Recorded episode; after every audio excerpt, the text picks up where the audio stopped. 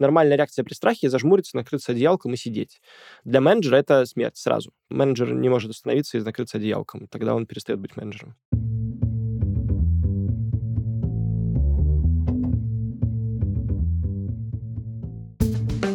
Привет!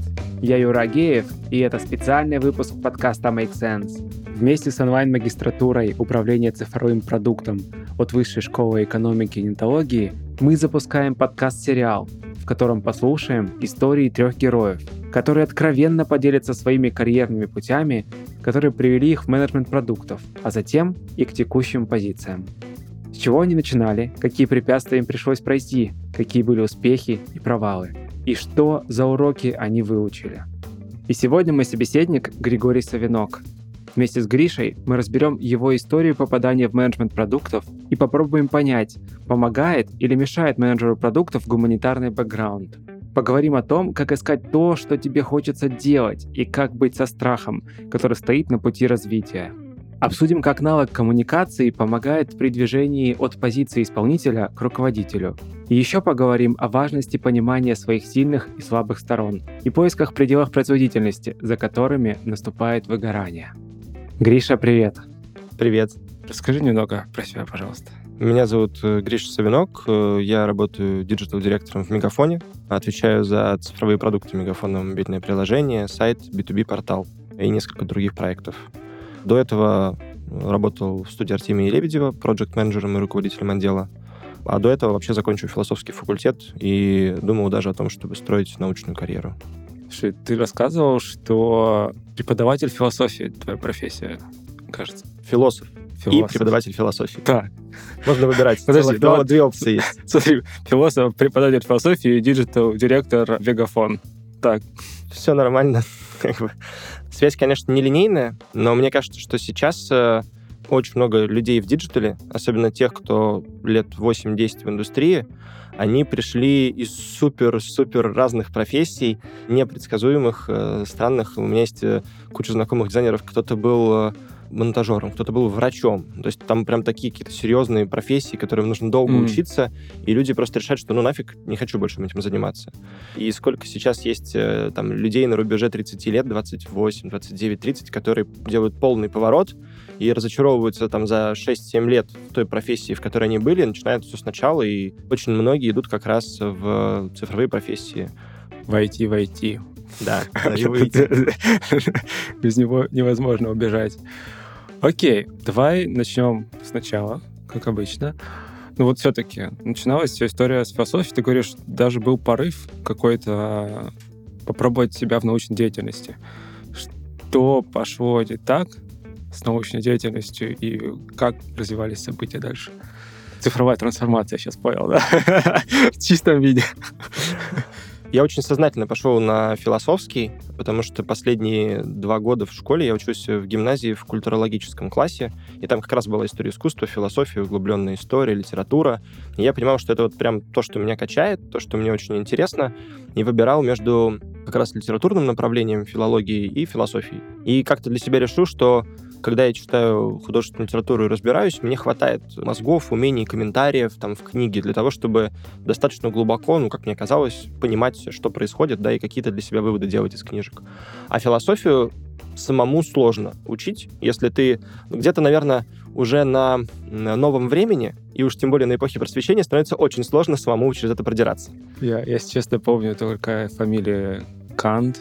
Да, а, вот это эпоха просвещения. Поппер. Поппер это уже 20 век. Ну, короче, вот Канта да. самому как бы просто вот типа Где? без базиса, без того, чтобы тебе помогали, нереально вообще понять, что он там хочет сказать. Это очень сложно. И я подумал, что, блин, вот как раз э, раз я сам этого не могу, вот для этого и нужна учеба, чтобы мне помогли и меня научили. И я пошел на философский, первые несколько лет мне безумно нравилось, наверное, первые три года я прям понимал, что какой кайф, я оказался там, где хотел. И как раз в то время я думал о том, что моя жизнь будет связана с философией. Значит, я э, закончу универ, потом пойду в аспирантуру, э, буду преподавать и писать какие-то книги. Обязательно великие, обязательно очень умные. Меня немножко смущал тот факт, что у меня про книжки я уже думаю, а идей как бы для них пока еще нет. Я подумал, что ну ничего, оно потом как-нибудь придет. Но оно не пришло, и почему, собственно, я понял, что, наверное, научный путь мне не суждено по нему пройти. Во-первых, потому что я хорошо учился, но самые тяжелые для меня были курсовые и, в конце концов, дипломная работа. То есть это фактически та самая история, где надо писать да. свои мысли да. какие-то. То есть когда тебе говорят, окей, ты как бы все выучил, молодец, а теперь давай попробуй сделать какой-то синтез, попробуй uh-huh. сделать что-то, ну, что ты из этого извлек. Это давай, нам нужно что-то новое, чтобы ты придумал. Uh-huh. И я помню, что я сидел и думал, так, мне нужно выжить что-то новое. Что же мне тут новое? Так, сейчас буду... То есть это прям было такое насильное выдавливание из себя чего-то нового, и из-за этого я понимал, что есть ребята, которые вот с соседней партой сидят, у них прям оно само идет. Им даже не нужно напрягаться, они сразу такие, у них полет мысли не вот это то, это то, а вот это надо проанализировать. Пойду покопаюсь в эту социологию, посмотрю там, как эта история раскладывается на статистике. А я вымучиваю из себя это все. Это был первый звоночек. А второй звоночек, он был, на самом деле, даже еще более громкий. Это просто история о том, что я был очень ленивый студент. И как студент, э, ну, я был плохой. Потому что хороший студент, э, когда ему дают задание, например, там, да, изучите, пожалуйста, вот там эти две главы, напишите конспект э, и там эссе на тему такую-то нормальный студент сделает все, что ему сказали, плохой студент не сделает или как-то попытается mm-hmm. схалявить, а хороший студент, он сделает это, а потом еще прочитает 28 комментариев, э, ссылок, э, книжек, тех, на кого ссылался. Короче, вот они прям все проштудируют, посмотрят больше. Это не вымышленные люди, они бывают, они существуют. Это как раз те, кто потом и становятся учеными, потому что им настолько кайфово в этом всем копаться. Мы на себе это можем испытывать, когда заходим на Википедию mm, и начинаем с одной статьи, а заканчиваем на 28 статьи уже 3 часа ночи, а мы все еще читаем.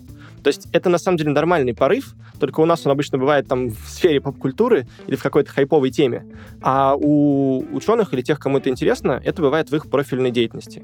И я просто каждый день видел на семинарах, когда я прихожу и сделал кое-как, вот, знаешь, настолько на минимальном уровне, насколько вот, чтобы ее засчитали. Uh-huh. То есть вот не на микрон больше.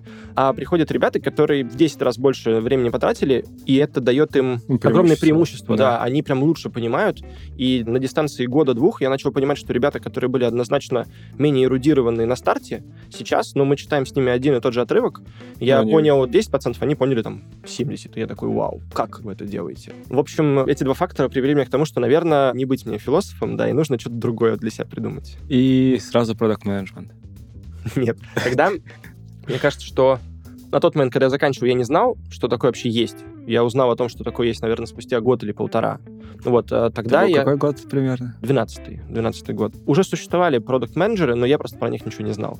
Но я знал про то, что есть маркетинг, я знал про то, что есть пиар, э, и про то, что есть э, копирайтинг. Да. Я понимал, что, скорее всего, где-то вот там может быть хоть что-то, за что мне готовы заплатить деньги. Ну, потому что, когда ты выходишь с философского, у тебя нет никаких практических навыков, кроме навыка нормально структурировать мысли и нормально писать. Вот это все, что у тебя есть на старте. И сейчас, когда мы там, не знаю, э, можно посмотреть какое-нибудь интервью с Безосом и Илоном Маском, он скажет, вы знаете, там, критическое мышление — это мой главный навык. Типа, и все такие, вау, так круто, что там Илон Маск именно критическое мышление, готовность там быть открытым и не бояться преград. Типа, то, что такое, такое очень вдохновляющее, очень интересное, и оно, правда, делает разницу на каких-то очень высоких позициях, когда ты принимаешь фундаментальные решения. Но когда ты на старте находишься на джуниорской позиции... А у тебя, тебя уже очень... такое фундаментальное мышление, да, да, такой, критическое. Да, я все могу как бы но тебе говорят, ты можешь что-то конкретное сделать такое? Конкретного ничего не могу. могу как бы критические мысли. Задвинуть. Вот. И... Это интересно, так. И получается, что джуникам им нужна очень какая-то простая прикладная история, с которой они будут стартовать, потому что в начале карьеры харды важнее софтов. Софты начинают mm. быть более важными потихонечку, когда уже ты что-то освоил, у тебя есть какой-то материал, какая-то Подожди, работа. а вот ты бы назвал вот это самое критическое мышление и какое-то фундаментальное такое основательное как софт все-таки? Ну, естественно, это условность, да, и hard и soft skills — это просто удобные термины, которыми мы э, очерчиваем хардами конкретную активность, которая учится, алгоритм действий, который можно mm-hmm. выучить, освоить и дальше его применять. Ну, в этом плане мышления это, с одной стороны, тоже как бы про алгоритмы, ну, в каком-то смысле, как ты думаешь? Ну, то, что его можно Шаблон. тренировать. Ну, слушай, его можно тренировать, его можно развивать, но так же, как и, на самом деле, коммуникационные навыки тоже можно тренировать. Я, когда говорю про харды, я говорю про что-то достаточно прикладное. Я не факт, что так правильно. Может быть, если мы сейчас откроем какой-нибудь оксфордский словарь, э, прочитаем, что такое hard skills, там может быть какое-то более такое объемное, интересное определение.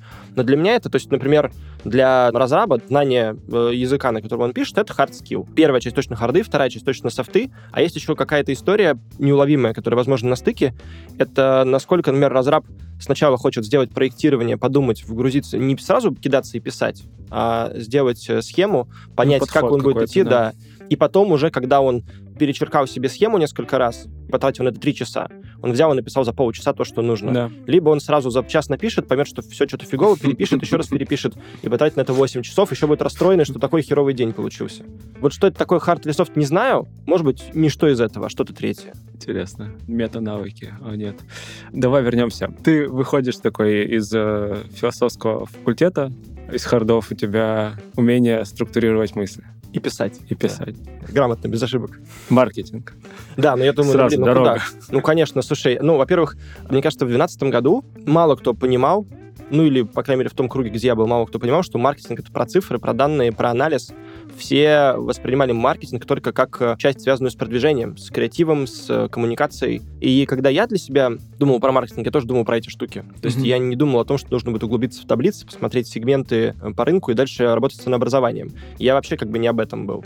Я просто ходил по всем вообще компаниям, то есть э, не было такого, что такое, давайте выберем 10 компаний, в которых мы мечтаем работать, и начнем медленно, но верно идти Потом приходишь цели. на собеседование, через 5 лет я вижу себя директором вашей компании, да? Да, да. Ну, короче, вот у меня было так, что, типа, я просто ходил везде, хотелось э, хоть какие-то деньги получать. Это Москва была же. Да, это была Москва. Я, в принципе, жил и рос в Москве, но у меня на тот момент э, не было никакой поддержки от родителей, мне нужно было самому себя обеспечивать, и поэтому работа была важна просто для существования. Это обычно деньги нужны, да? Да, да. И мне повезло. Я правда считаю, что это везение. Я пошел в выставочную компанию на позицию копирайтера.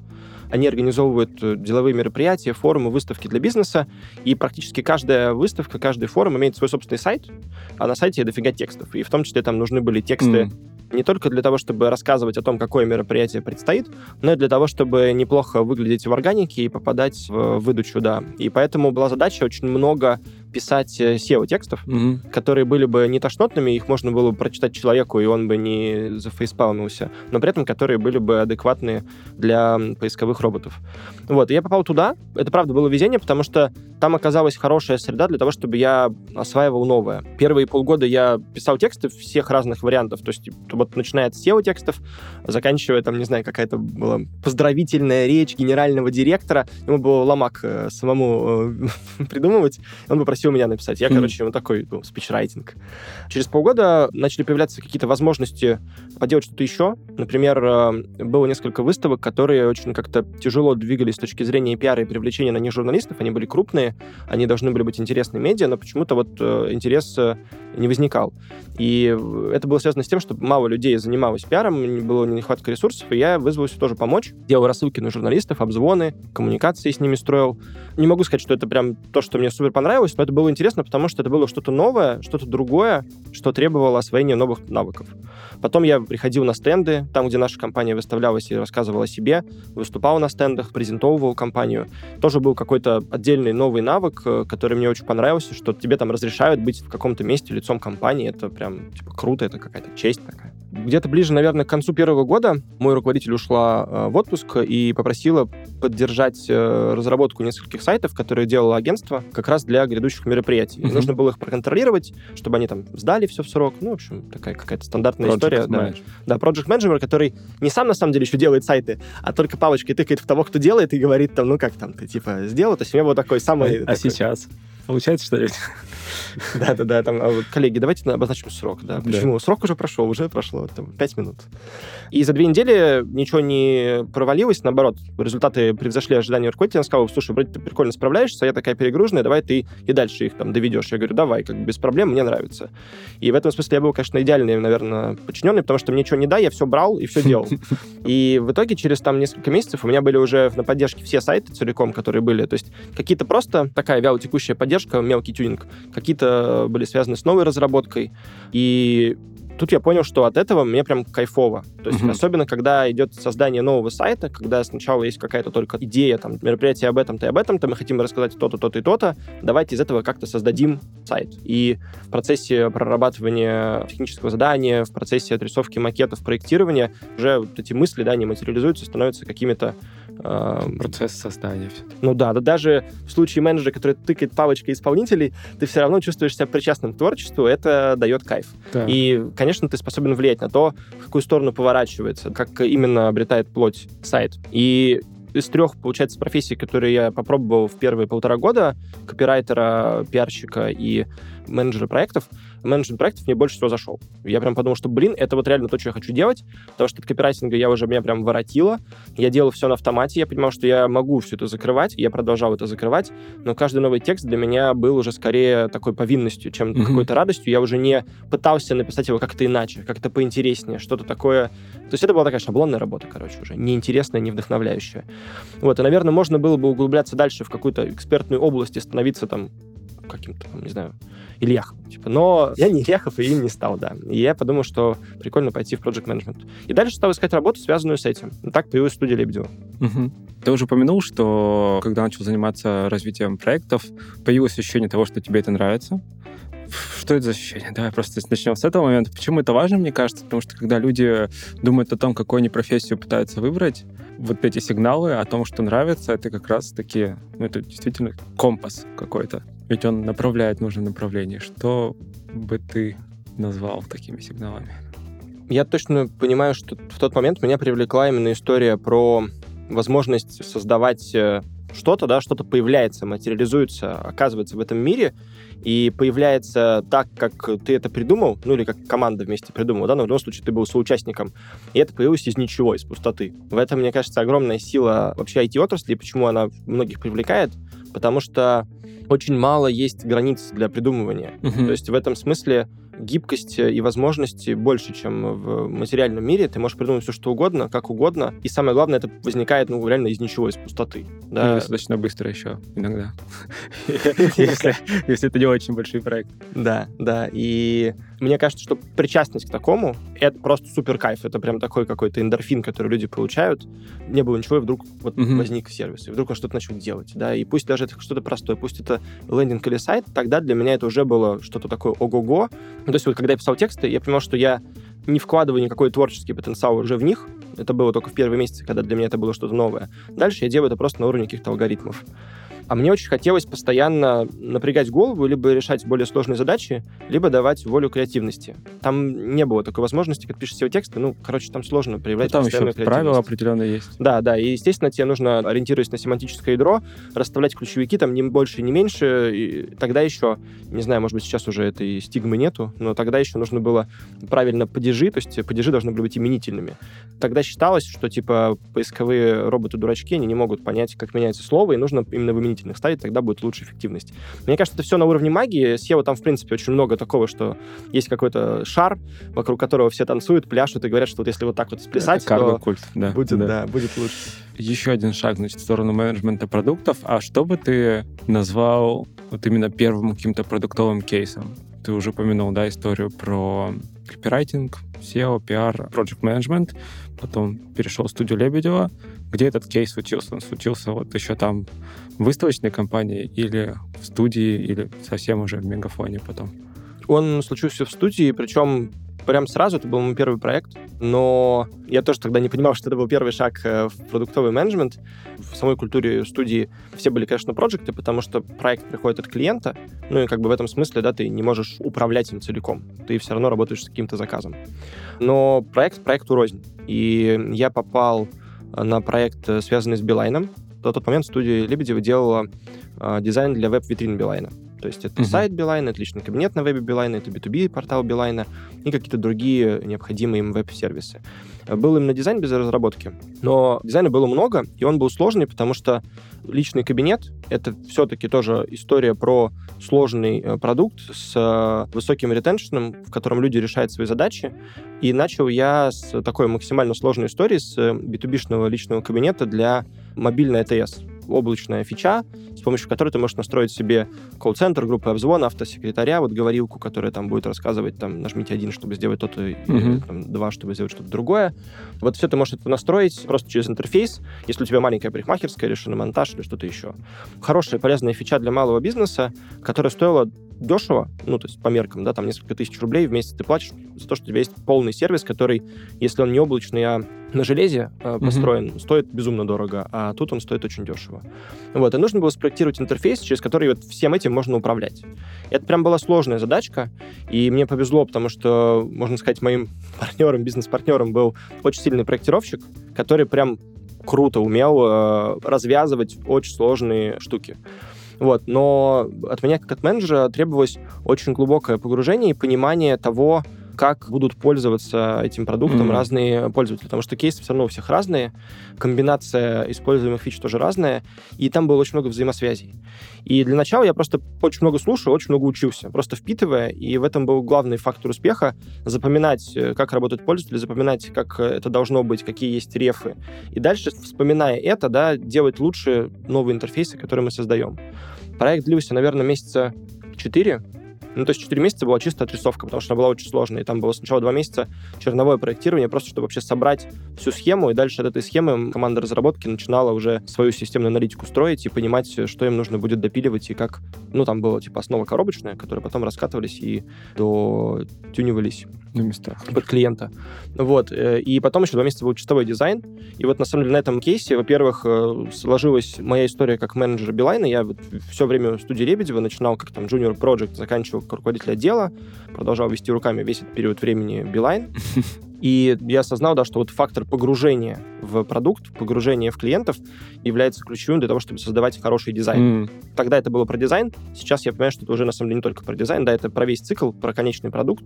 Ну, чем лучше ты понимаешь клиента, тем лучше ты можешь сделать для него что-то. Помнишь что все сценарии, помнишь всю логику. Дальше на клиента настраивается логика техническая. Тебе уже много раз объясняли, что можно, что нельзя. Ты тоже начинаешь держать это в голове. Кстати, это действительно продуктовый какой-то подход, да, потому что это то, что, в принципе, продукт менеджмент проповедует, да, думать о том, что там у клиента происходит, какие у него проблемы, какие у него боли, но здесь это просто было частью работы.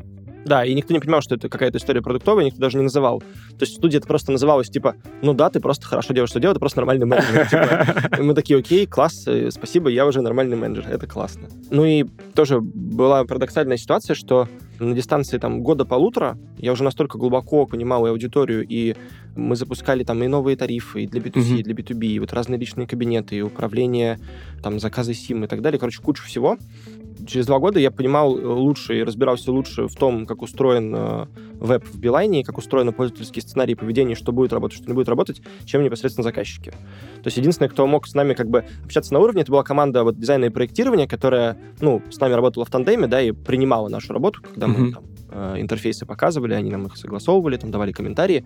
Вот там было несколько старших проектировщиков, которые были тоже так же глубоко в теме, потому что мы все время были в тандеме, и мы как бы одни и те же проходили вот эти циклы. Mm-hmm.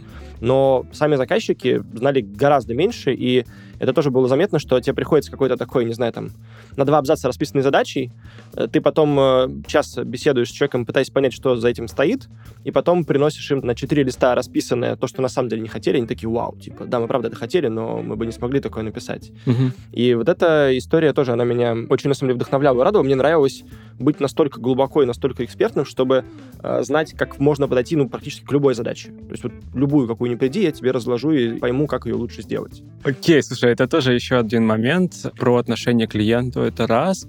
Второй момент, то, что ты сейчас сказал про глубину, это ведь тоже про необходимый уровень знаний для того, чтобы, в принципе, иметь возможность управлять продуктом каким-то образом. Если ты не понимаешь предметную область, если ты не понимаешь клиента, если ты не понимаешь рынок, если ты не понимаешь индустрию в целом, ты такой, а нет, это бесполезно. Да. это, это факт. Сколько времени на понимание? То есть полтора года, да? на выстраивание в голове вот этих всех э, воздушных замков, конструкций? Слушай, ну, э, когда это были отдельные какие-то проекты, ну, вот типа вот личного кабинета мобильный АТС, он сам по себе, он не очень сильно связан с другой инфраструктурой. Билайна. Там, ну, вот несколько месяцев, и нормально ты уже как бы в контексте. Потом, правда, тоже ты ловишь э, эффекты, которые постоянно рассказывают менеджерам разрабы, и менеджеры часто их не понимают. Эффекты того, что ты вышел из контекста, и потом не можешь, э, тебе нужно время, чтобы в него войти. А, часто да. менеджерам кажется, ну, блин, ну, в смысле, что ж ты вышел? Ну, вот, типа, взял и сделал. Ну, две минуты ты как бы сидел, повспоминал, момчик открыл, там, прочитал, все восстановил. А вот когда я глубоко залезал во всю логику, в интерфейсы, в понимание, почему это сделано так, а не иначе, и у нас там было, не знаю, там 60 макетов перелинкованных, uh-huh. Для того, чтобы потом через полгода вернуться к этой задаче и сделать точечные доработки, приходилось тратить много времени даже мне просто, чтобы вообще вспомнить, что Загрузить это, обратно так, в голову, да. да. Да, и возврат контекста был довольно тяжелый. Слушай, ну вот это же про экспертность в каком-то смысле. Это про то, что ты становишься экспертом по, допустим, продукту, опять же, по, по людям, по проблемам, по задачам и так далее, так далее.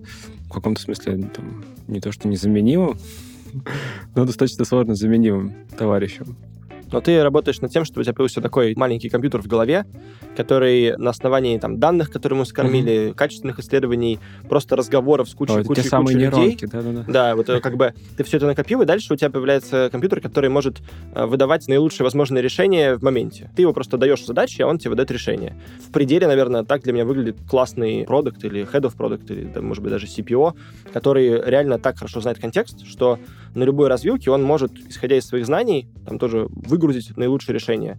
И он сможет, естественно, объяснить, рассказать, почему так. То есть эти знания не автоматически просто какая-то такая бумажка вылезла, и все там, идем туда. Ну, это как раз тот самый синтез, наверное, вот то, что вначале мы говорили про философию, да? Да, да. Только здесь это получается более интересно. и, э, ну, это, кстати, то, что мне дал философский факультет. Я, на самом деле, это осознал, ну, то есть сначала, наверное, первые, там, не знаю, года 4-5, когда меня спрашивали, там, где я учился, я говорю, на философском, все такие, ха-ха-ха, типа, чего, как? Я говорю, да, никак, типа, просто было весело и прикольно. Мне понравилось, как бы, был интересный период жизни, теперь другой период жизни. А сейчас я понимаю, что, блин, да нифига, да он мне очень много дал, потому что реально возможность структурно мыслить, очень быстро отбрасывать какую-то несущественную историю и вгрызаться в суть, и скорость мышления, да, вот накачанные то есть как мышцы мы качаем, да, также и мозг тоже можно тренировать. То, и... Кстати, давай углубимся тогда все-таки в эту тему, что значит структурность мышления? Возможность сформулировать истинную проблему, часто проблема, с которой приходит, не является истиной.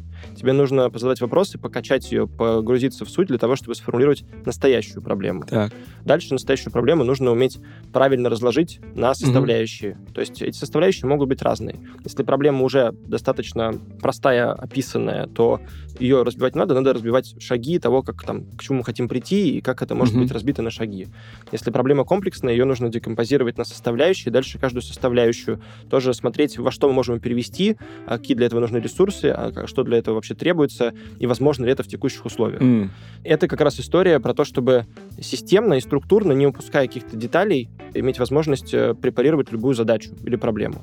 И вот этот навык, он э, учится. То есть mm. его можно учить не на таких не же Не обязательно задачах. на факультете философии, да. Не да, его можно да. учить. Мне кажется, на самом деле, что здесь есть преимущество, конечно, у тех, у кого техническое а, образование, потому что им тоже ставят системное мышление. И, там, а там по-другому ребята... никак. Просто сам инженер, проектировщик. Э, ну, типа, если ты хочешь спроектировать штуку, чтобы она не развалилась и поехала, а там как бы, ну... Ну, на самом деле, если ты хочешь спроектировать продукт, чтобы он не развалился и не поехал, даже на уровне там концепции, да, не на уровне его машинерии, тебе тоже нужно это все очень хорошо продумать. И здесь у тех, у кого техническое образование, оно тоже может быть, там, не знаю, какой-нибудь физфак, да, ага. никакого отношения не имеет к разработке, да. но мозги классно ставят. И среди гуманитарных направлений философия в этом смысле отличается, потому что у нас было много логики, у нас было mm-hmm. тоже много логики было много, математики было немного, но все равно была. И э, логика тоже есть еще же булева алгебра э, логическая там, да? что такое. Ну, слушай, э, этой штуки не было, но у нас была логика, там, логика предикатов, э, ну, логика... вот, вот, вот это там, все, типа, да, я вот никогда с этим не разобрался, да. Так что тоже такие формулы, сложные штуки, последовательности. Если то, да, да, да, при условии. Да, да, да, да. А потом всякие темпоральные логики, более сложные, современные, с которыми можно работать не с простыми фразами, а с какими-то сложными сущностями.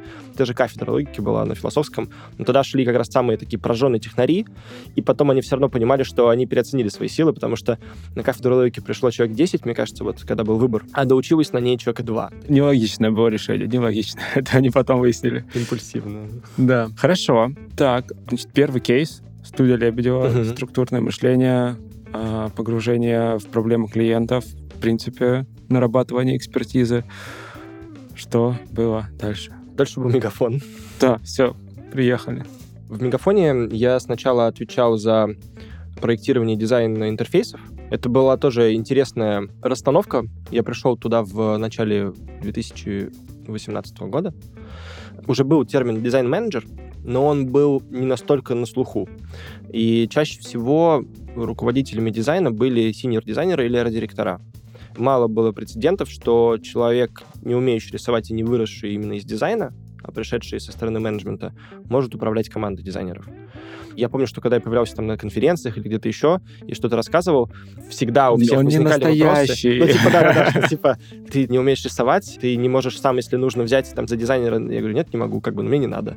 Типа, я другими вещами занимаюсь. менеджер нормальный, как бы... Да, и там была история, на самом деле, про то, чтобы создать условия для команды, создать э, максимально комфортные процессы, а процессы в дизайне решают примерно все, с какой задачей тебе пришли, как ты сумел на нее отреагировать и тоже в нее вгрызться. В какой момент тебе пришли задачи? Когда она уже вся там описанная, и уже никто не хочет слышать никаких идей? Или на раннем этапе, когда она еще такая пластичная, и ты можешь на нее повлиять? Что происходит дальше? Когда ты сдал свои макеты, все сказали, ты молодец, а дальше начинается разработка. Участвуешь ли ты в этой разработке? Насколько ты на связи с разрабами, с аналитиками? Мгм. Есть ли нормальный дизайн-review в конце? Да? Есть ли постоянное взаимодействие с тестировщиками, когда они к тебе Боже приходят? мой. Короче- Я никогда про это не думал. Короче, вот это все, это супер важно, и если дизайнер остается, а тогда еще была структура такая в целом в организации, ну, когда все по колодцам сидели, был колодец дизайн. Ну, Мгм. типа, на вход ТЗ, на выход картинки, дизайнеры молодцы, продукт часто появляется не тем, каким его придумывали. Дизайнеры расстраиваются, они видят, что они хотели, чтобы было по одному, сделано по-другому. Они не знают почему, потому что они не участвовали на более поздних этапах, и им даже не сказали. М. И к ним не пришли, они говорят, ребят, мы так сделать не можем, давайте вместе подумаем, как это можно переиграть. Дизайнер бы нашел бы решение, он предложил бы сделать по-другому, но к нему не пришли, иногда сам разраб решил сделать по-другому, или менеджер решил сделать по-другому. В конце концов, тот уровень, то, что хотели, не сделали. Вот. И я занимался вот этим. Для того, чтобы дизайн пронизывал весь этап разработки, конечно, Мгм. непосредственно отрисовка — это там 80% времени. Но и вот эти другие 20 иногда могут все перечеркнуть. И еще я занимался тем, чтобы и придумывать тоже какой-то, какие-то новые шаги в развитии продуктов.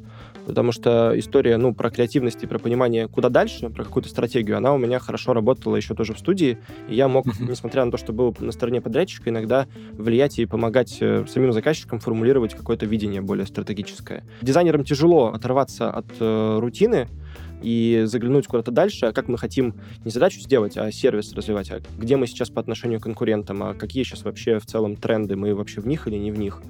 И вот эту историю тоже я делал. Мгм. Ну вот. э, и Сделал тоже, конечно, не сам, то есть э, вместе с командой, но для того, чтобы вообще начать этот процесс, для того, чтобы про это думать и какие-то ориентиры команде дать, чтобы они понимали, за что вообще цепляться, да, потому что если им просто сказать, давайте придумаем, каким будет продукт через год, они скажут, блин, ну хрен, ну, ну любым, может таким, может таким, как бы им нужно помочь к этому тоже прийти. Результатом этого стало новое мобильное приложение Мегафона. Мы его там придумывали, когда я был еще руководителем по дизайну, а запустили тогда, когда я уже был digital-директором. И мне повезло, что я сначала смог это все придумать с командой, а потом, э, и потом чаще всего бывает история такая, типа, я это придумал классно, а вот вы тут, типа, криворуки сделали плохо. Но потом я стал отвечать уже и за разработку, и шанса как бы свалить на кого-то другого, что сделано плохо, у меня уже не было. Поэтому как бы я сам э, запускал то, что вначале придумал. Ага. Но это получилось классно, и результат был хороший, поэтому считаю, что это большое везение, что я смог э, на всех этапах создания продукта поучаствовать и повлиять на то, каким он в итоге получился. Слушай, ну вот так ретроспективно слушая историю, а, да, карьеры, можно сказать, что сложилось очень плавно. То есть сначала ты научился складывать мысли, потом пошел учиться складывать слова, потом научился управлять проектами, ну, сайтами, потом проектами и дизайном, потом дизайном, потом и дизайном, и продуктами, и потом хоба, и, в принципе, продуктами. Ну, так, э, как бы, если отматывать сейчас, смотреть цветочки, да, все типа как будто развивалось э, линейно, гармонично и последовательно. Но, на самом а деле, конечно, на самом деле, да. на самом деле, конечно, было не так. Ну, то есть на первом этапе я вообще хотел любую работу, какую не дай. Дали копирайтинг, спасибо, очень вам рад, что вот за это мне теперь платят деньги. Второй этап был классный, потому что на тот момент я понимал, что я хочу заниматься проект менеджментом и это очень сильно помогает, когда ты знаешь, что хочешь. Вот, и поэтому я целенаправленно ходил и собеседовался в компании, где я понял, что сильный будет проект менеджмент, и я уже не ходил абы куда, я очень точно выбирал, потому что появилось понимание, что я хочу, и появилась э, возможность доказать, что хотя бы на очень базовом уровне, но что-то я уже умею, я уже не нулевый. А, например, в студии Лебедева была супер проблема, потому что я не понимал, что я хочу дальше. И мне кажется, что это одна из главных вообще трудностей, с которой сталкиваются все сильные ребята внутри студии, особенно, ну, особенно менеджеры. Хотя, может быть, и дизайнеры тоже. Потому что там можно пробовать все, что угодно. То есть там в этом смысле очень благодатная среда для экспериментов. И я тоже перепробовал все менеджерские профессии, которые там возможны. Мгм. Я начинал как проект, потом я э, стал старшим менеджером и начал менторить джуников. Потом э, я попробовал себя в аккаунтинге, там аккаунтами называются люди, которые отвечают за отношения с клиентами, за upsell ы и за новые заказы. То есть они как бы находятся над менеджерами, менеджеры реализуют проекты, аккаунты допродают и mm-hmm. смотрят в будущее, а что еще нужно будет клиенту там через полгода, давайте мы уже сейчас про это поговорим. То есть это такой как бы sales с глубоким погружением и очень хорошим пониманием конкретного клиента этим человеком поработал, потом попробовал поработать просто с сейлзом в горячую, в холодную. Вот это не понравилось. ну, как бы это все было интересно, но с Эвозом прям что-то так стрессово, так, короче, как-то, особенно в холодную. Холодные, не знаю, есть люди, которые прям это любят, возможно, таких нет. Возможно, это просто очень хорошая такая, типа, школа жизни, которая обучают людей слышать отказы, не эмоционировать на них, как бы, и, и спокойно двигаться к своей цели, не обращая внимания на какой-то вот шум. И потом, да, я стал руководителем отдела и отвечал уже за... Ну, это был, на самом деле, не отдел, это была рабочая группа. Mm-hmm. По сути, мини-продуктовая команда, где были менеджеры, дизайнеры, разработчики, mm. тестировщиков не было. Вот смотри, эта мысль уже несколько раз звучала, знать, чего хотеть. Да, mm-hmm. типа, я знал, чего хочу. Потом такой, оп, на, я не знаю, чего я хочу, начал пробовать. Да. Да, то есть это вопрос, конечно, вообще, наверное, общий философский из жизни и вообще всего самого главного, и ответ на него 42. Но, но тем не менее, как понять хотя бы вот профессиональной деятельности, да, что ты хочешь? Ответ, кажется, из того, что вот сейчас ты рассказал, это просто пойти и попробовать. Или начать, ну, то есть целенаправленно перебирать варианты, которые тебе доступны в текущий момент. Я бы сказал так, это супер важный enabler, но это, это не... Enabler — это то, что открывает возможности. Ну да, да, да. Это этот фундамент, на котором потом может появиться вот это осознание, но не факт, что оно появится. Mm-hmm. Потому что я вот в студии успел перепробовать кучу всего. А, и так не получилось. Все равно помню, что мы там, я с коллегой, с подругой сидим и общаемся просто типа, ну, а что дальше вообще мы хотим? Мы такие, да хрен его знает, что мы хотим дальше. Непонятно. И я прям помню, что я э, с момента, когда я прям уже всерьез задумался, что я хочу дальше, до момента, когда я начал осознавать, ну, больше полугода прошло. Я прям не понимал. И мне кажется, что в ситуации растерянности э, многие находятся в студии именно потому, что там настолько много всего, что все начинают любить именно разнообразие. Не что-то конкретное, а то, что ты можешь полгода позаниматься одним, полгода другим, mm. э, и вот это становится ценным, и ты думаешь, блин, ну такого же разнообразия я не получу больше нигде. И дальше ты вроде думаешь, ну, кажется, уже может и дальше куда-то пойти, а вроде и не хочется. Поэтому попробовать разное и посмотреть вообще, что тебе интересно, важно, но важно на этом не остановиться, а все-таки в конце концов задаться вопросом, прям углубиться в ретроспективу себя и своих ощущений, что тебе нравилось, что тебя цепляет, где было наибольшее количество там, радости mm-hmm. от работы, если важны карьерные истории, да, какие из этих вещей еще наиболее перспективные, где можно дорасти до каких-то наибольших интересных высот. И, наверное, э, от этого уже отталкиваясь, пытаться приземлить себя в какую-то сферу. Я, например, для себя понял, что мне бы как раз хотелось управлять дизайн-командой или дизайном продукта, потому что у меня была, несмотря на то, что я мог достаточно существенно влиять на некоторые из задач наших клиентов, особенно с теми, с которыми были долго, не на всех, но все равно это влияние было ограничено. Мне очень хотелось сделать уже как-то вот прям вот придумать сделать, запустить, uh-huh. да, или отвечать целиком за дизайн без каких-то посредников, без э, какого-то там странного иногда фидбэка от заказчиков. Вот, и тоже сложилось, то есть как-то ментально я для себя это сформулировал, что хотелось бы управлять дизайн-командой, и потом она сама пришла. То есть она меня нашла сама, я даже не искал. Вот оно просто удачно сложилось так. И прежде чем мы продолжим, хочу напомнить, что подкаст-сериал выпускается в партнерстве с онлайн-магистратурой управления цифровым продуктом, которую запускает Высшая школа экономики и нетология уже этой осенью. За время магистратуры вы получите фундаментальные знания и научитесь развивать цифровые продукты с нуля. Студентов ждет стажировка и работа с реальным продуктом в крупной IT-компании уже во время обучения.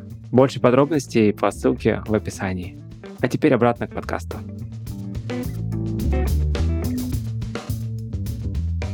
Окей. Опять же, уже тоже это звучало, и прям интересно, как некоторые вещи периодически всплывают, поэтому них хочется остановиться. Про влияние, про мы говорили вначале про процесс создания, да, про то, что это стало понятно, что это приносит удовольствие. И вот э, то, что последнее ты сказал, да, про то, чтобы делать и процессы лучше, и продукт лучше, да, то есть это про твой вклад в общее дело. Ты такой, окей, значит, я это хорошо делаю, это мой инструмент, менеджмент. Мне кажется, что история про вклад разнится, и для менеджеров она в какой-то степени более тяжелая и непрозрачная, чем для многих других э, специалистов, как раз потому, что возьмем простой производственный процесс. Дизайнер там, рисует, да, какой, что он после себя оставляет. Его артефакт — это там макет, прототип. Ну, есть какой-то готовый видео. результат, который... Да, да. Когда меня спрашивают, что ты сделал, или там, не знаю, тебе друзья или родители говорят, покажи, что ты делаешь, он говорит, вот, смотрите, я сделал вот это нарисовал. Он такие, очень красиво. Mm. Типа, или очень удобно. Разраб пишет код. Но конечная там цель продукта — это не код, да, это работающий продукт или сервис, но в любом случае тоже он как раз, он есть тут демюрк, который там создает из ничего, вот ему прислали какие-то идеи, какие-то тезисы, какие-то макеты, а он взял и написал это на каком-то безумном языке, и оно заработало. То есть mm-hmm. это вообще чистая магия. А что делает менеджер? Менеджер такой, ну я типа клей. Я тут как бы всех связываю, но я помогаю всем добежать до цели, но я несу ответственность за все. То есть все вроде как бы правильно, но иногда ты думаешь, а зацепиться за что? Это все как будто ты хватаешь э, туман, типа, знаешь, mm-hmm. руками. Эффективность, коммуникация, ответственность, да-да-да, как бы, а вот где материальность-то? И я помню, что у меня был в какой-то момент тоже кризис такой внутренний, типа, не херню я вообще занимаюсь, то есть нужен ли вообще менеджер, если вот он реально ничего такого не делает. Может быть, просто команде нужно дать возможность самой работать, а я только мешаю.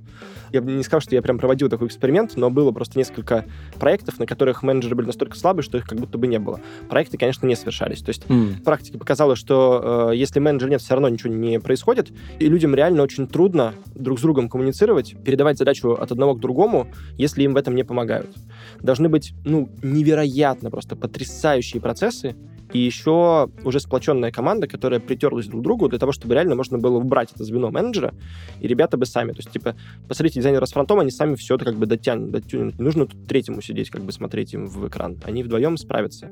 Но для этого нужно создать условия. И вот эти mm. условия создает менеджер. И там, когда он где-то что-то создал, что-то стало хорошо, где-то в другом месте, сказать, стало плохо, или там появился новый какой-то проект. То есть, короче, у него всегда будет чем заняться. Постоянная борьба с энтропией, да? Да, да, да, да, да, э, это правда. И и менеджер, конечно, очень важен как э, коммуникатор. Тоже история неуловимая, иногда может, типа, там, булщитом каким-то казаться. А как ты ее понял вообще, что она важна? Идет встреча, общаются ребята. ты видишь, что через 20 минут начинает просто сраться. Ну, типа, да-да-да. Потом ты а у вас 5 кноп, минут, 5, кнопки 5, зеленые. 5 минут, 5 минут говоришь, во-первых, все успокаивается, во-вторых, они приходят к чему-то конструктивному, а к следующей встрече все уже, ты правильно всех засетапил, и все уже общаются мирные, дружелюбные, и все mm. нормально. А через какое-то время они общаются, ну, то есть никакой вражды или а, антагонизма нету. И ты понимаешь, что вот это мой вклад. Люди, если бы я не вмешался и ничего бы не сделал, они бы так и остались с холодной ненавистью друг к другу, считая, что другая сторона идиоты. Но это не так, да, и как бы вот твоя задача, э, ну, во-первых, искренне считать, что это не так, и искренне желать э, договорить всех, да, чтобы они могли э, коммуницировать. И, во-вторых, правильно в это вмешиваться, не делать это типа, ой, ребята, давайте не ссориться, давайте вернемся к нашей дружно. повестке. Это фигня. Ну, типа, ты должен как бы вмешаться резко, ты должен принять какие-то решения, ты должен расставить какие-то точки над «и». То есть не вылезти за счет того, что типа, давайте мы все-таки будем про работу, у нас же общее дело. Ну, вот коллеги, это все, коллеги, да, коллеги, соберитесь, да. да. Коллеги, у нас э, жесткий тайминг, давайте соберемся и придем к каким-то решениям. То есть, короче, ты должен брать это на себя и в какой-то момент принимать какие-то решения или говорить, что тут сложный замес, мы его вынесем отдельно, я сам его буду лидировать, давайте сейчас его оставим, но перейдем к другому. То есть в любом случае с таким арсеналом ты можешь решать конфликты, а в конце концов, да, в чем конкретная, как мне кажется, ценность менеджера, он позволяет делать э, лучше и быстрее всей команде. То есть э, его вклад — это чтобы команде было классно, комфортно и удобно, и она бы выдавала свой максимум. Потому что одна и та же команда с разными менеджерами может выдавать совершенно разный результат потому что то, как он их настроит, то, как он их наладит им процесс, да. то, как он будет с ними общаться. И вот э, выжимать максимум из каждой команды, при этом не делая так, чтобы они выгорели. В этом сила менеджера.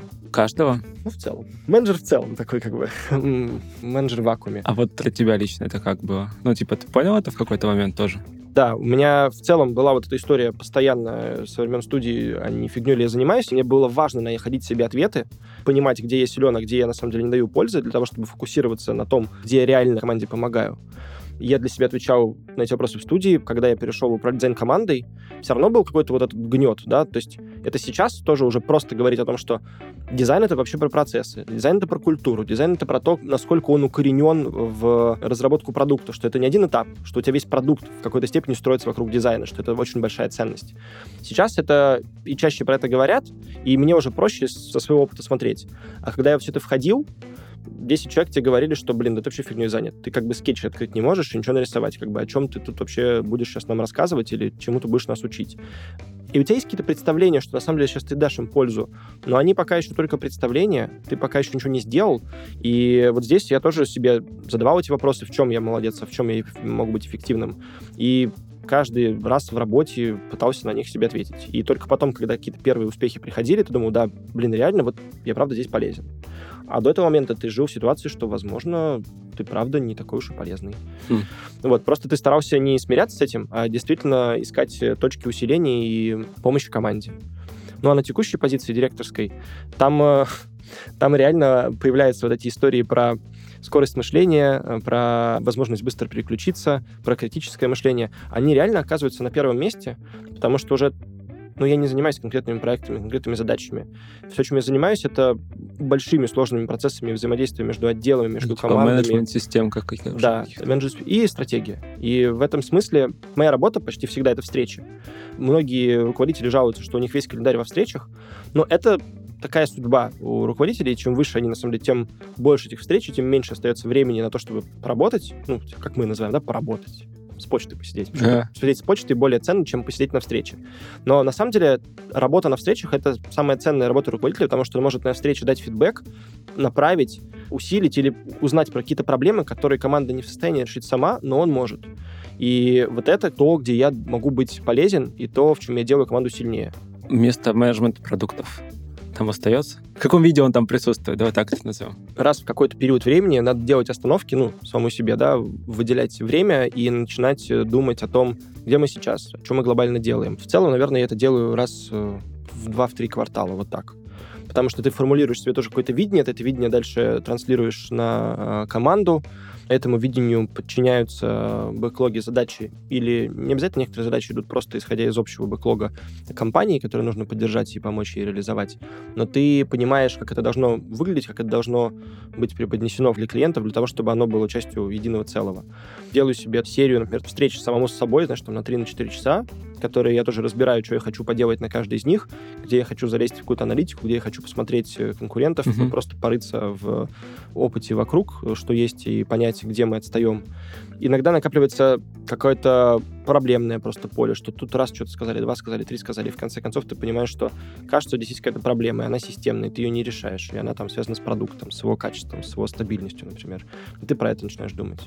Вот, поэтому это бывает, но для того, чтобы это было, нужно уметь выходить из рутины. Если ты сам не будешь этого делать, тебя сожрет вот это вот э, как бы колесо встреч, э, они никогда не остановятся, они никогда не закончатся, э, и ты будешь продолжать приносить пользу, но в операционке. Давай попробую подрезюмировать здесь на уровне руководства, ну, на директорской позиции. Управление продуктом идет через управление, собственно, видением того, куда это движется, стратегией, и э, теми самыми системами, там, командами, отделами, на которых так или иначе действует продукт, с направлением их в нужную сторону. Да, все так. И еще по ключевым каким-то очень большим задачам, которые реализуют команды, я тоже в них участвую, даю фидбэк. В некоторых задачах просто в реперных точках, когда появляется там, не знаю, уже осмысленная концепция с макетами и там, например, uh-huh. перед релизом. Какие-то проекты, которые прям являются реализации стратегии, что-то фундаментальное, там я могу участвовать в том числе в операционных статусах, потому что я могу быть и главным идеологом, и им просто нужно с кем-то сверяться, они вообще туда идут, не туда, и эту сверку они делают со мной. Но это касается только больших задач. По задачам меньше команды достаточно самостоятельные, да, и задача найти правильных людей и дать им правильные инструменты в руки. Дальше они сами справятся с этим. Хорошо. Слушай, мы уже обсудили, мне кажется, прям те вещи, которые сквозь проходят э, нашу беседу, да, это и, там, и про коммуникацию было, и про структурность мышления, и про понимание того, какое влияние ты оказываешь. Что-то еще, о чем мы не поговорили, из таких вот принципов или каких-то, знаешь, вещей, которые тебя преследовали на протяжении карьеры в хорошем смысле и помогали тебе двигаться вперед? Первая история, которая сильно помогала и которая сама так нативно сложилась, это история про взаимоотношения с людьми. Тема, про которую, ну, раньше тоже, по крайней мере, мало говорили, как что-то важное или ценное в работе. Что, что? Раскрой, пожалуйста.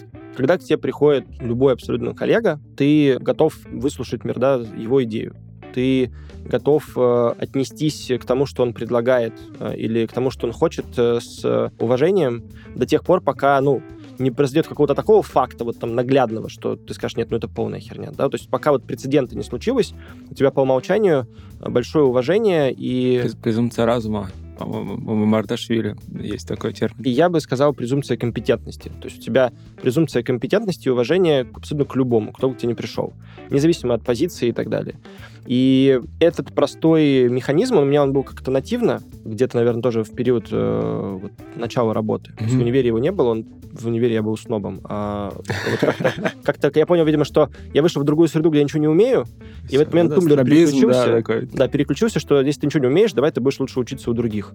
И я заметил просто, что куча моих коллег э, бывают с кем-то конфликты, терки, кто-то кого-то не любит, потому что они что-то услышали, им показалось, что это глупость, они как-то отреагировали невежливо, они опустили идею или какой-то фидбэк дали mm. некорректный, и возникают э, вот эти истории, потому что этот типа плохой, этот тоже некомпетентный, и это мешает в дальнейшем работе, потому что люди постоянно пересекаются, если там есть вот такие моменты напряженности, они потом будут аффектить на всех и все время.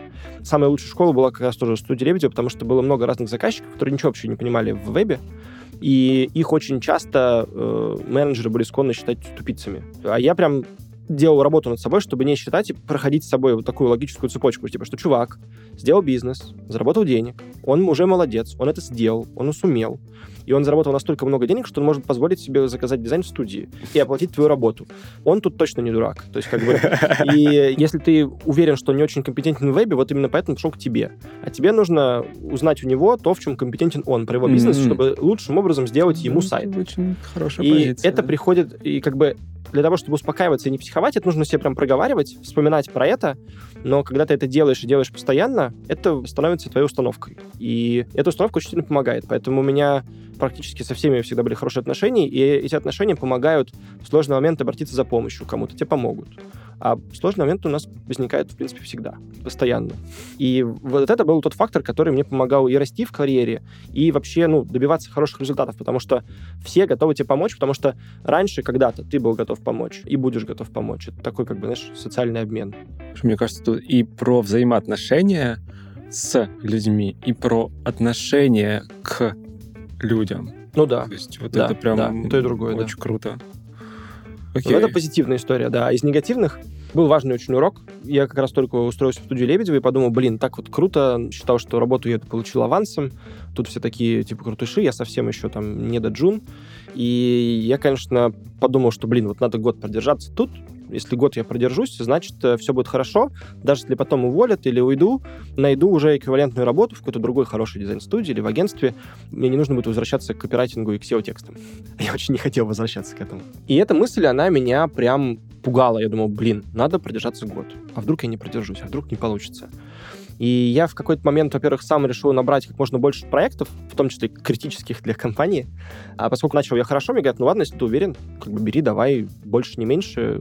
Если тебе хочется, тебе нравится, бери. Я набрал себе кучу-кучу проектов, потому что подумал, что, ну, с такими уж проектами, да, никто меня точно не уволит, потому что я буду слишком нужен этой компании. И первые полгода так все классно работало. Я был на энтузиазме, я был очень заряженный. И я работал, ну, не знаю, там, по 14 часов в день, там, по 13, иногда выходные. И не потому, что все как бы было в пожаре, потому что мне очень нравилось. И я реально помню, там, я ловился на моментах, что мы, типа, сидим где-нибудь с друзьями, тусуемся в воскресенье, я думаю, блин, какой-то сейчас мы фигней занят. Я бы сейчас приехал на работу, так классно поработать там нормально, поделал, да. да. Обычно я люблю отдыхать с друзьями, и обычно у меня таких мыслей. Но вот тогда это было настолько все новое, настолько оно меня как бы драйвило, что я прям хотел. И через полгода э, я устал. Я понял, что все, больше я не хочу в выходной приехать на работу. Больше я не хочу работать по 14 часов. Мне хватает там 10.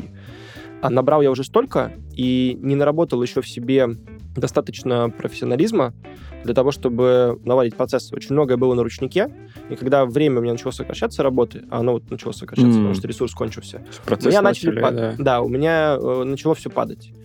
И там прям получился эффект домино. Сначала один проект начал падать. Я начал очень сильно психовать, волноваться, но не понимал, как это исправить. Э, просто не понимал, и даже не было такого базового менеджерского опыта пойти, там, не знаю, всех стрясти. Там, тебе не может ответить твой разраб на вопрос, пойди потряси другого разраба, пойди к его руководителю. Там, в общем, до всех как бы дойди, но попробуй решить проблему. А у меня как-то тогда еще сознание не было в достаточной степени расширено. Я подумал, вот у меня есть команда, команда не знает, как решить проблему. Ну, значит, проблема нерешаемая. Типа, а клиенту так не устраивает. Вот. И решение все нужно было искать. И к тому моменту, когда поднялся уже ну, крик ор, клиенты сказали, ну, совсем как бы капздец, подключились старшие товарищи, сказали, ну, а что ж ты тут, типа, сидишь со своими там двумя mm-hmm. коллегами, не можешь жить, иди, конечно, там к нашему техдиру, давай он сейчас тебе решит ее. Я такой, вау, типа, так можно было? В общем, мы пошли, решили проблемы, но пока фачилось одно, и это потребовало большего фокуса, да, исправления проблем, сразу нужно было гораздо больше времени на проекте, чем до этого начало падать все остальное. В конце концов, к концу года, вот у меня полгода были очень успешные, а потом где-то месяца четыре начало все падать. И вот на излете этих четырех месяцев было только два проекта, которыми было все в порядке. Вот был Билайн и был еще один.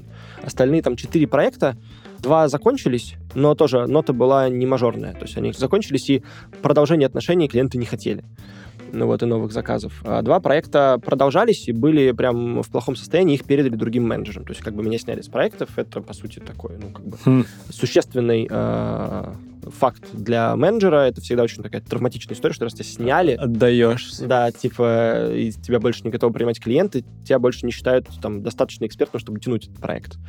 Вот, и я оказался в таком довольно развальном состоянии психологическом, что, типа, я вот перегоревший, не могу восстановиться, весь такой на взводе.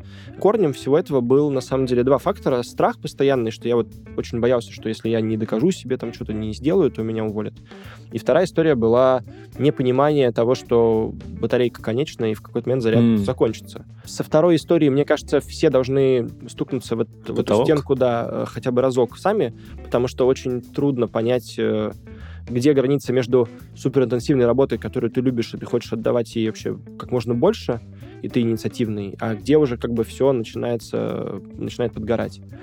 Вот, мне кажется, это нужно нащупать, просто начиная чувствовать, что все, уже тяжело, надо сразу как бы не продолжать пытаться uh-huh. пробить эту стену, потому что она уже все, там уже нету никакого пути дальше, там только выгорание.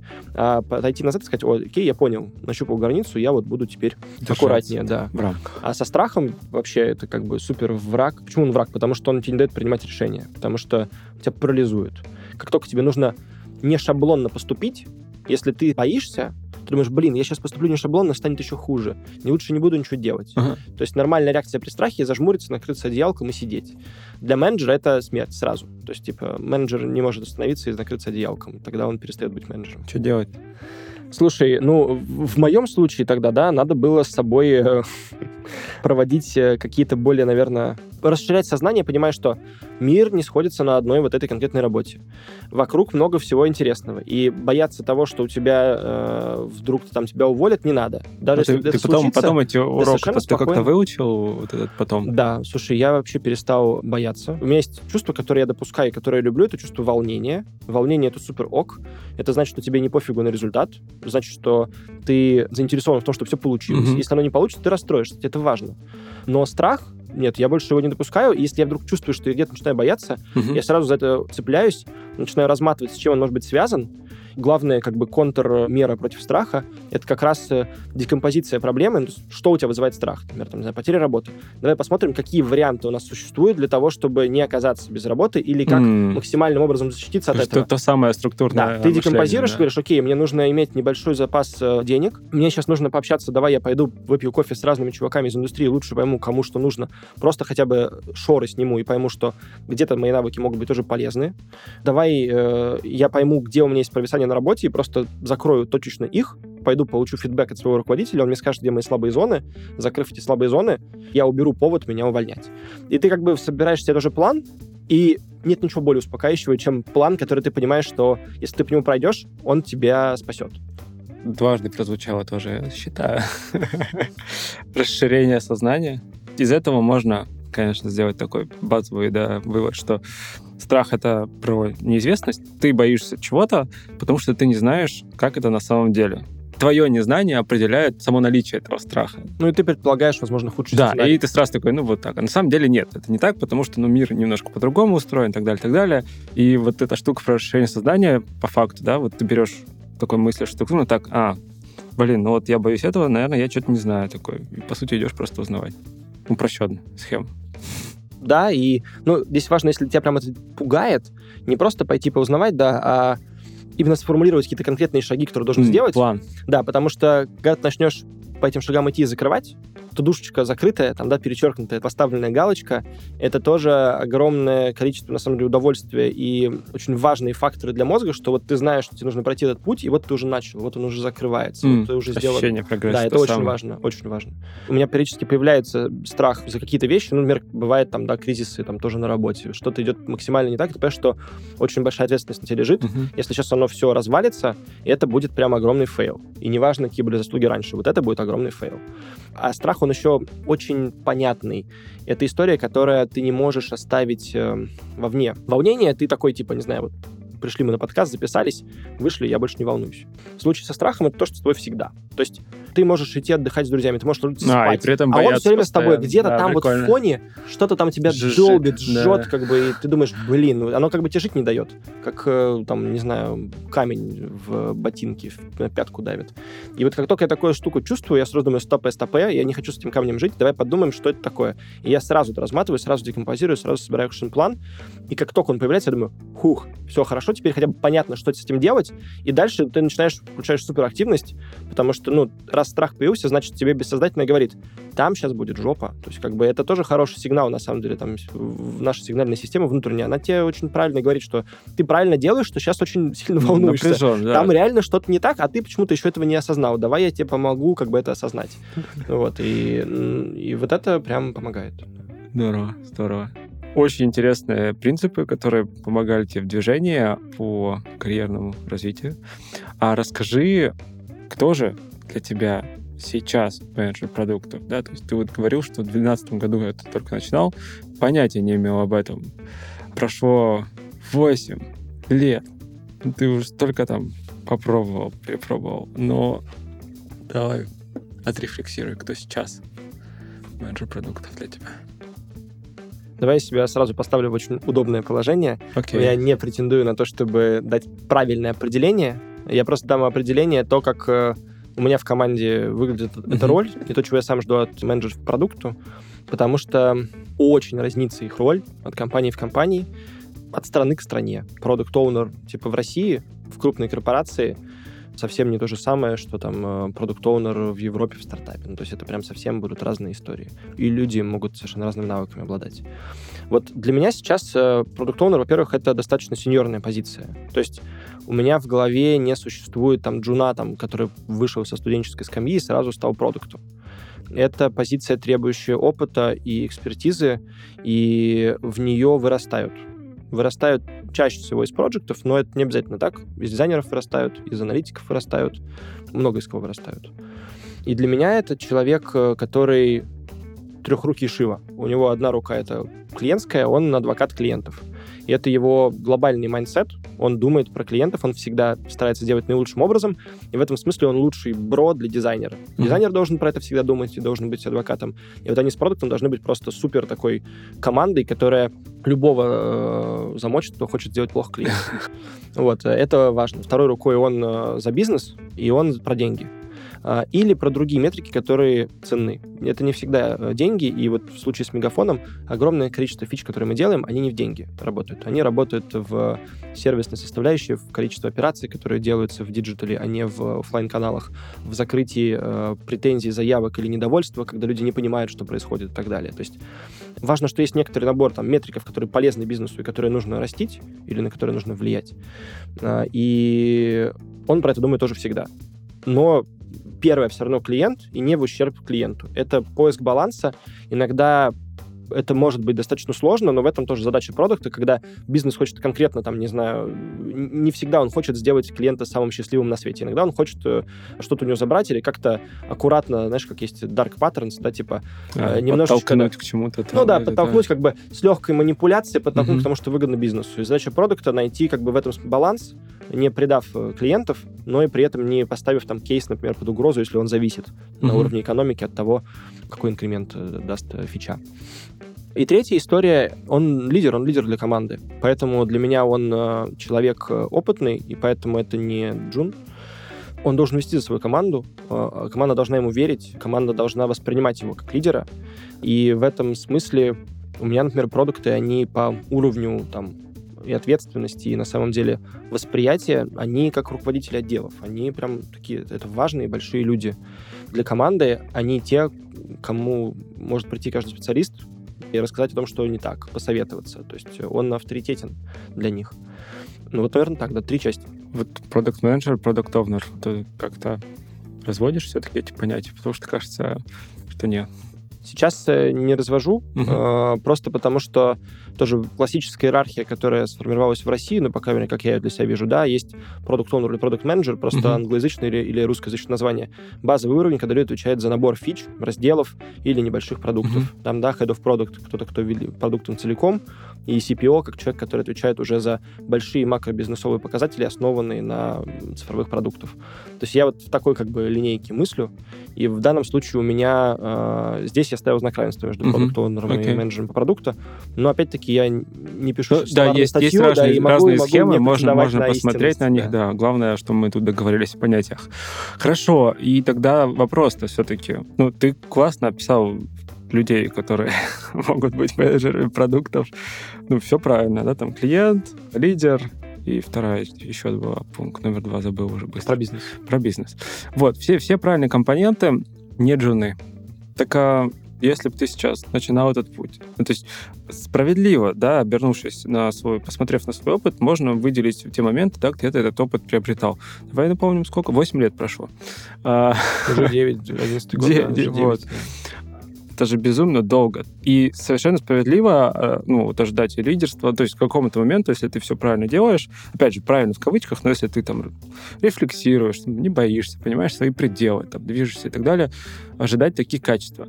Но вот если сейчас, например, вот только-только начинать путь в свою профессию, то, ну, вот мы такие сразу ставим крест, ребят, ну, нет, ты лидером не станешь, пройдя курс.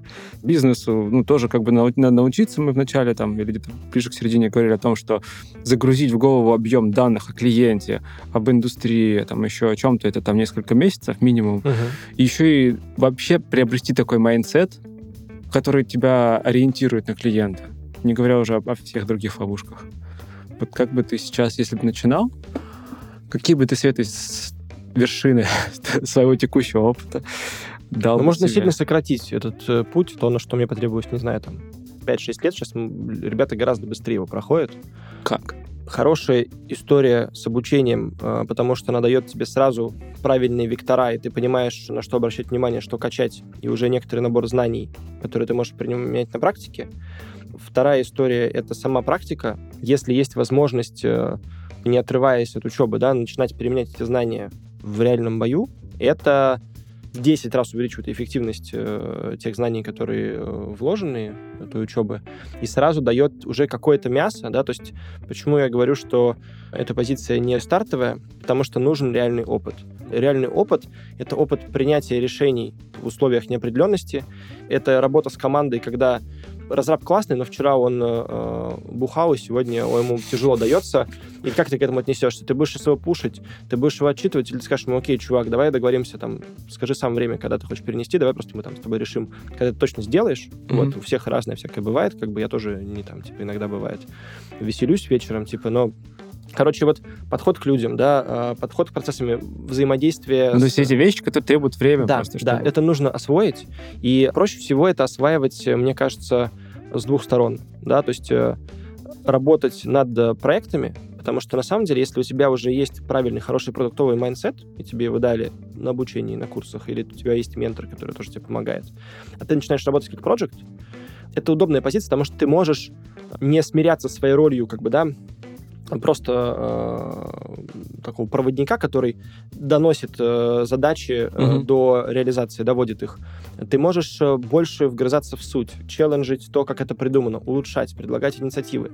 Это можно делать сразу. И в этом смысле хорошие проекты, они всегда немного продукты. Просто э, у них формальные полномочия заключаются проектские, но они на них не останавливаются. Mm. И это сразу очень видно всем тем, кто находится над ними, что есть 10 проектов, 8 просто делают, что им дали. И когда они говорят, слушай, ну а что так плохо А, а вот ну, 9 и 10 а они задают они вопросы постоянно. Да, да, да. Но и тоже научиться звать правильно, чтобы не бесить людей, как бы, да. Но это супер ценно. И что еще важно, что проект, который запустил то, что ему дали, и когда ему спрашивают, слушай, скажи, а почему тут вот так неудобно, так плохо? Ну, вы же типа тестим такой. Ну, так было нарисовано, так было сделано, вот мы так запустили. Такой чувак продуктом никогда не станет. Он вообще про это не... Либо ему нужно очень сильно как-то свое мировоззрение переосмыслить и э, переключить.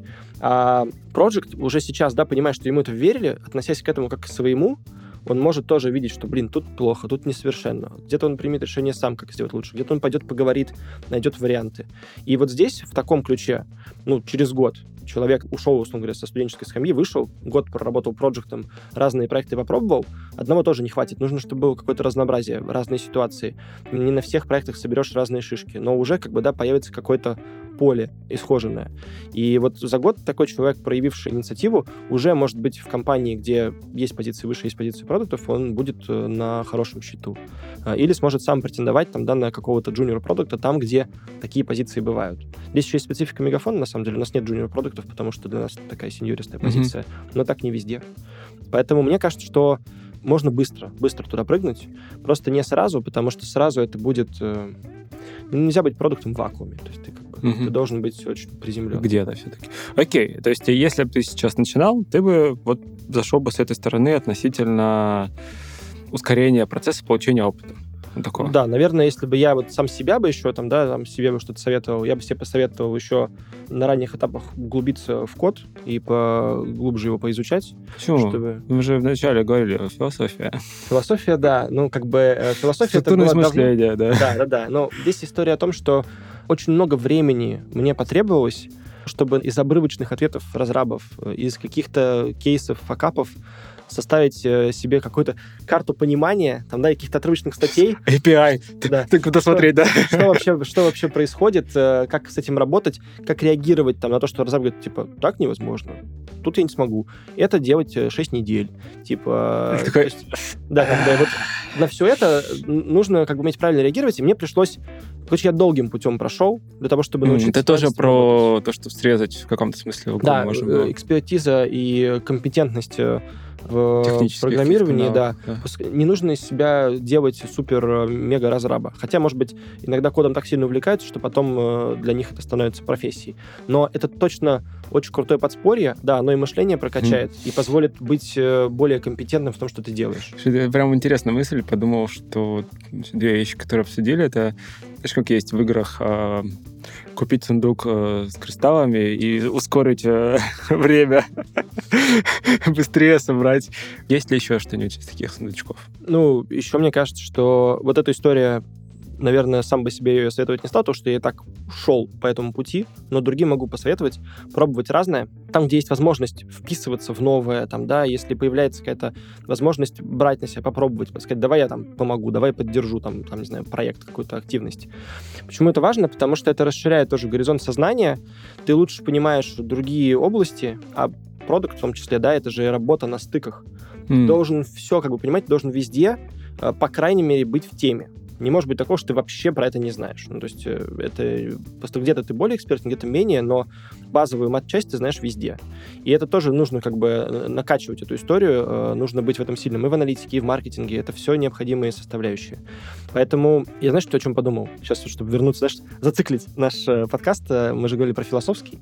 У Платона была концепция, которая разошлась в, да. в мире. Пещера? Ну, пещера неплохо, да. Нет, не про пещеру, которая разошлась очень сильно по массовому сознанию, в массовую культуру вошла, про любовь, про то, что люди раньше были э, соединенными, у них было по четыре руки, четыре ноги, по две головы, а потом их растекли и разделили. И вот люди э, обречены теперь всегда искать своих вторых половинок, чтобы с ними соединиться, а. и это и есть любовь. Ну, история, да, про половинки, про то, что люди находят свою половинку, она очень сильно в массовой культуре как бы прижилась. Но вот в чем забавная история. Если мы представим, что все было так, как говорит Платон, ну, типа, да, взяли миллион людей, разделили, перемешали и как бы выкинули, то, наверное, моя половинка где-то сейчас на Ямайке живет, или там, не знаю, в Бразилии, э, в фавеле какой-нибудь, и мне довольно сложно ее найти.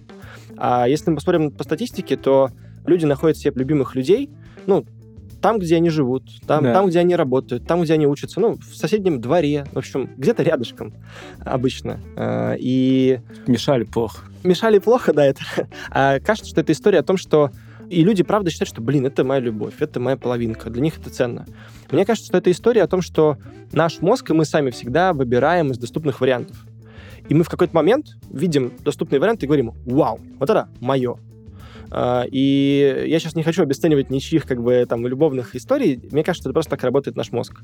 если у тебя в работе есть там, не знаю, какая-то одна история, которую ты делаешь, и она у тебя не вызывает э, негатива. Скорее всего, там, да, то есть ты начал ее делать и будешь расти в ней как эксперт, ты будешь чувствовать, что тебя признают как эксперта, ты будешь считать, что классно, это моя профессия, я ее люблю.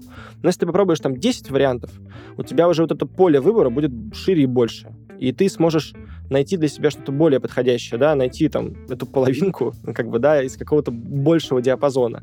И она, наверное, будет больше твоей. Потому что если нам предложить там, да, не знаю, вот у тебя ты можешь быть швеей или каменщиком, вариантов больше нет. Yeah. Ну, ты одно пробуешь, другое. В конце концов решишь, что, ну, наверное, вот это мне больше нравится. А через пять лет будешь говорить, ну да, там, типа, я швея, мне нормально. Как бы все классно, люблю свою работу. Поэтому пробовать разное очень важно. Иногда может оказаться, что то, что вас на самом деле э, привлекает, оно может быть не то, что казалось в начале. Или многое может поменяться. Я считаю, это очень хорошая финальная идея. Гриша, спасибо тебе большое за потрясающий рассказ, то, что поделился опытом. Было очень интересно. Спасибо, спасибо тебе. Круто. До встречи. Пока-пока. Пока. Итак, в этом выпуске подкаста Make Sense вместе с Григорием Савенком мы разобрали его историю попадания в менеджмент продуктов и попробовали понять, помогает или мешает менеджеру продуктов гуманитарный бэкграунд. Поговорили о том, как искать то, что тебе хочется делать, и как быть со страхом, который стоит на пути развития. Обсудили, как навык коммуникации помогает при движении от позиции исполнителя к руководителю. И еще поговорили о важности понимания своих сильных и слабых сторон и поисках пределов производительности, за которыми наступает выгорание. Специальный выпуск подготовлен вместе с онлайн-магистратурой Высшей школы экономики и нетологии. Если вам понравился выпуск и вы считаете информацию, которая прозвучала полезной, пожалуйста, поделитесь ссылкой на выпуск со своими друзьями, коллегами, знакомыми. Оставляйте комментарии и ставьте лайки в сервисах, где слушаете подкаст. Это поможет большему количеству людей узнать о том, что он существует. Это был подкаст Make Sense и его ведущий Юра Агеев. Спасибо, что были с нами. До следующего выпуска. Пока.